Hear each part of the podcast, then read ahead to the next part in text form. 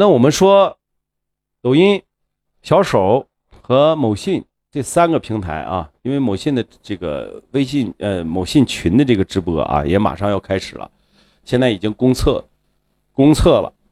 那么我们就对比一下这三个平台来讲一讲，呃，到底哪个平台值得我们更去着力的啊？着力点就是应该是拿它当做一个重点来做。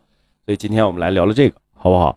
然后第一个平台，我们说抖音。抖音呢属于公域流量啊，就是呃公域流量特别多啊。完了，这个日活说是有四个亿，不过我我估计现在肯定没有四个亿了，三个亿左右了，可能是就是下降了，肯定是。然后呢，现在目前来看的话，它是成本是最大的，它的成本是最大啊，因为什么呢？它是推荐模式，因为你没有选择。那么你没有选择呢？你要去花一些米，你才能把你的视频或者说把你的直播给推出去。那么这种模式呢，就叫什么呢？没有选择，你去花米去买推荐，啊，这个状态是花米买推荐。然后，啊，它更适合什么呢？更适合的一种生态是短视频带货，短视频带货啊，大家注意这个重点。然后他们现在是。头部的一个直播带货和厂家的直播带货都是比较好的，说实话比较好的啊。然后它是有优势的，为什么要有优势呢？叫优势是它的产品，它是注重品质啊，注重产品的品质。你在呃抖音上买的这个东西呢，说实话，感谢我们的美丽行，感谢啊，它还是注重品质的。但是它有一点，它是比较贵的，哎，它还是比较贵的。那么他的不足之处是什么呢？他野心大，嗯，野心非常大，他要把这个电商干没了，要把那个干没了，要把这个平台干没了。但是野心大，你有野心大的好处，他心眼还小，啊，心眼是贼他妈的小。为啥说是他心眼小呢？你看啊，他马上就要把那个某宝啊链接给他踢出去了，是吧？他不不跟别人合作呀？你微信、某信为啥？某信你现在发不出去链接，他不跟别人合作呀，是不是？啊，你就说你让某信你控点股能咋的？你加入点股份，他不的。所以说野心大心眼小啊，这也是他很过分的一个地方，是他不足之处。然后乱象丛生，骗子多，哎，这一点你们可以去考察去啊，不是说我说的啊，怎么怎么样？那么这上面这个忽悠啊，这真的是太多了啊。然后。还有粉丝的忠诚度不高，他的粉丝几乎没有粘性。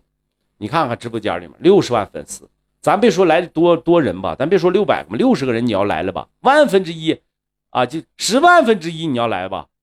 我告诉大家一个消息啊，就是我在这个上面没有刷过一个假粉，都是以前我的视频吸引的粉丝，但是直播间你看，几乎就没有流量。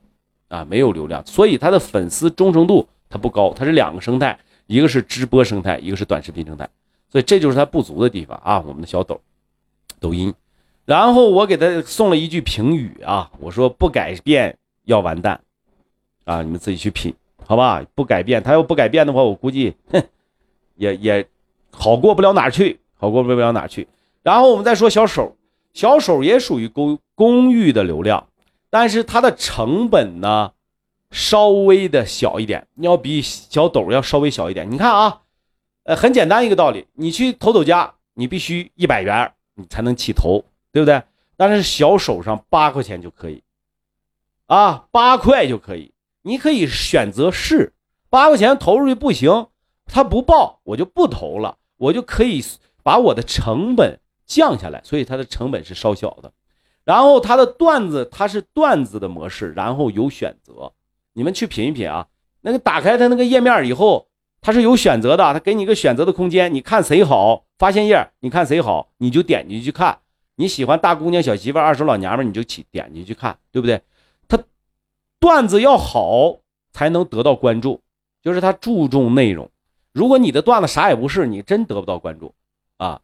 然后我们的小手呢？